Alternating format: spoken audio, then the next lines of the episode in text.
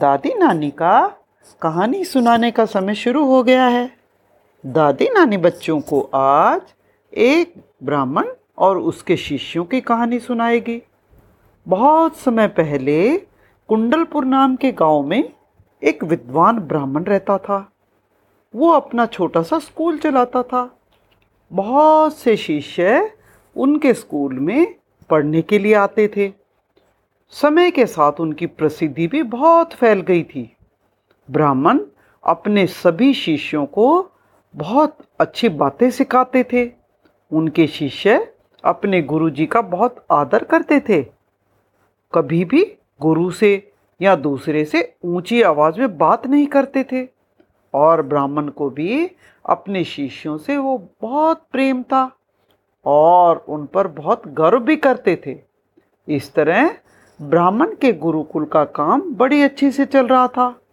एक बार कुंडलपुर में बहुत ज़ोर का अकाल पड़ा। गाँव वालों के खेत, कुएँ, झीलें, तालाब सभी सूखने लगे। भूख और प्यास से लोगों के बुरे हालत थे।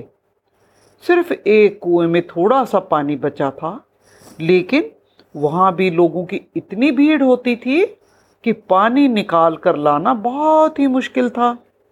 लोगों के लिए ज़िंदा रहना भी बहुत कठिन हो गया था। ब्राह्मण ने बहुत कोशिश करी कि वो किसी तरह से अपने सभी शिष्यों के खाने का ध्यान रख पाएँ और उन्हें कोई समस्या न हो। उनके पास जितना भी अनाज था, उन्होंने सारा अपने शिष्यों को खिला दिया। कुछ दिनों में सारा अनाज खत्म हो गया। तो वो घर में पली बकरी का थोड़ा थोड़ा दूध पीने लगे। लेकिन बदकिस्मती से कुछ दिनों बाद भूख के मारे बकरी भी मर गई। अब तो उनके भूखों मरनों की नौबत आ गई। परेशान होकर ब्राह्मण ने एक दिन अपने जो सबसे समझदार पाँच शिष्य थे उनको बुलाकर कहा, मेरे बच्चों, ऐसी बुरी हालत अपने बच्चों की मुझसे देखी नहीं जाती। तुम लोग अपने घरों से दूर दूर से आकर मेरे पास पढ़ने के लिए आए हो।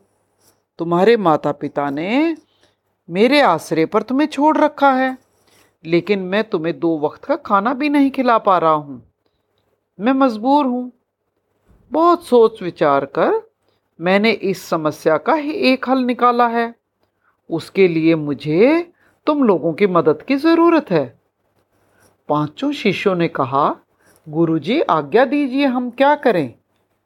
आप हमें जो भी कहेंगे, वो हम तुरंत करेंगे। गुरुजी ने कहा, बच्चों, तुम्हें मेरे ससुर के घर जाना है।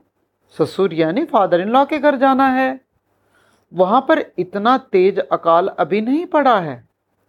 मेरे ससुर के पास बहुत सी बकरियाँ हैं, जो ढेर सारा दूध देती हैं। ससुर साहब से कहना मुझे एक दूध देने वाली बकरी की ज़रूरत है। वो ज़रूर हमारी मदद करेंगे। तुम लोग आज ही वहाँ चले जाओ और जल्दी ही लौट कर आना। गुरुजी का आशीर्वाद लेकर सभी शिष्य उस गाँव की ओर चल पड़े। कुछ दिनों की यात्रा के बाद उनकी हालत खराब होने लगी। उस समय तक उनके ससुर के गाँव को भी अकाल ने अपने चपेट में ले लिया था। शिष्यों ने ससुर के घर पहुंचकर उन्हें सारी बात बताई, अपने गुरुजी का संदेशा दिया।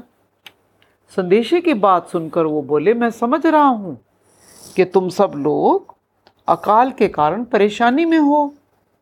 मैं तुम्हें उसके लिए एक बकरी तो दे दूँगा, लेकिन मैं तुम लोगों को ज़्यादातर टाइम अपने घर में नहीं रख सकता और खाना पीना भी नहीं खिला सकता, क्योंकि अकाल के कारण मेरे पास पानी और खाने की बहुत कमी है।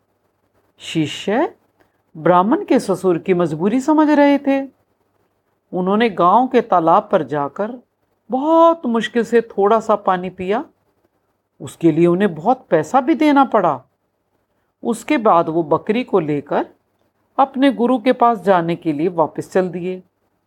वापसी की यात्रा में पानी और भूख के मारे वो बहुत से छात्र उनमें से बेहोश भी होने लगे। इतनी लंबी यात्रा में वो इतने कमज़ोर हो गए थे कि उनसे मुश्किल से चला जा रहा था। किसी तरह से एक दूसरे का सहारा लेकर गिरते पड़ते चले जा रहे थे। वो समझ रहे थे, अगर उनको एक और दो दिन खाना और पानी नहीं मिला तो वो मर जाएँगे। चलते चलते उन्होंने एक बहुत बड़े छायादार पेड़ को देखा। सभी शीशे आराम करने के लिए उसकी छाया में लेट गए। लेकिन भूख के मारण वो बेहाल थे। उनको बहुत भूख लगी थी और बहुत कमज़ोरी भी लग रही थी। उन्हें अपने सामने मौत नाचती हुई लग रही थी। लग रहा था मौत जीभ लपलपाकर उन्हें निकल लेना चाहती है। भूख के कारण बकरी को लेकर कुंडलपुर पहुँचना उनको बहुत मुश्किल लग रहा था। लेकिन गुरुजी की आज्ञा के अनुसार बकरी को कुंडलपुर तक पहुंचाना बहुत ज़रूरी था। तभी एक शिष्य बोला, अगर भूख के कारण हमारी इस जंगल में मृत्यु हो गई, हम मर गए तो हमारे गुरुजी को बकरी का दूध कैसे मिलेगा? कौन उनके पास बकरी को लेकर पहुंचेगा? और जब हम नहीं रहेंगे तो कोई भी जंगली जानवर इस बकरी पर हमला करके इसे खा जाएगा और हमारे नए पहुँचने पर गुरुजी की भी मृत्यु हो जाएगी। और इस तरह तो हम पर गुरु हत्या का पाप लगेगा। पाँचों शिष्यों को सबसे ज़्यादा अपने गुरु की चिंता थी। तभी एक शिष्य ने सुझाव दिया सजेशन दिया कि हमारे पास एक रास्ता है। हम इस बकरी को मारकर इसका मांस खा लेते हैं। और जो मांस बचेगा, वो हम गुरुजी के पास ले चलेंगे। इस तरह से हम अपना और गुरुजी का जीवन बचा सकेंगे। हम, मुझे पता है कि हमारे धर्म में मांस खाना बिल्कुल मना है। और हमारे गुरुजी ने भी हमेशा हमें सिखाया है कि कभी भी किसी भी जानवर को मारकर उसका मांस नहीं खाना चाहिए। लेकिन हम क्या करें? अपने जीवन को बचाने के लिए मांस खाना धर्म के विरुद्ध नहीं है, धर्म के अगेंस्ट नहीं है। हमें अपने जीवन को बचा बचाने के लिए मांस खाने पर पाप नहीं लगेगा। बाकी शिष्यों ने भी इस बात को माना और उन्होंने बकरी को मार डाला। आग जलाकर उसका मांस पकाने लगे। इसके बाद उन्होंने भरपेट खाना खाया। फिर वो बचा हुआ मांस लेकर अपने गुरुजी के पास कुंडलपुर की ओर चल दिए। गुरु के चरणों में प्रणाम करके उनको मांस दिया। कहा, गुरुजी, बहुत भूख और कमज़ोरी के कारण हमें ये सब करना पड़ा। अगर हम कुछ देर और बिना खाना खाए रहते तो हम मर जाते और ऐसी हालत में हम आपके पास नहीं आ सकते थे। और बकरी को भी कोई जानवर मार के खा सकता था। तो मजबूरी में हमें बकरी को मारना पड़ा और इसका मांस भी खाना पड़ा। यद्यपि मांस खाना हमारे धर्म में मना है, फिर भी आपने हमें सिखाया कि जीवन रक्षा के लिए अगर मांस खाना पड़ा तो शायद हमें पाप नहीं लगेगा और हम इससे भी ज़्यादा अपने गुरु धर्म को निभाना चाहते थे। आपने जो हमें काम दिया था, हम उसको पूरा करना चाहते थे। अपने शिष्यों के सच बोलने पर ब्राह्मण बहुत खुश हुए। उन्होंने मांस खाने के लिए अपने शिष्यों को माफ़ कर दिया। स्वयं भी मांस खाया और बाकी के शिष्यों को भी बकरी का मांस, मीट खिलाया। लेकिन वो मीट कितने दिन चलता? अकाल तो बहुत लंबा चला।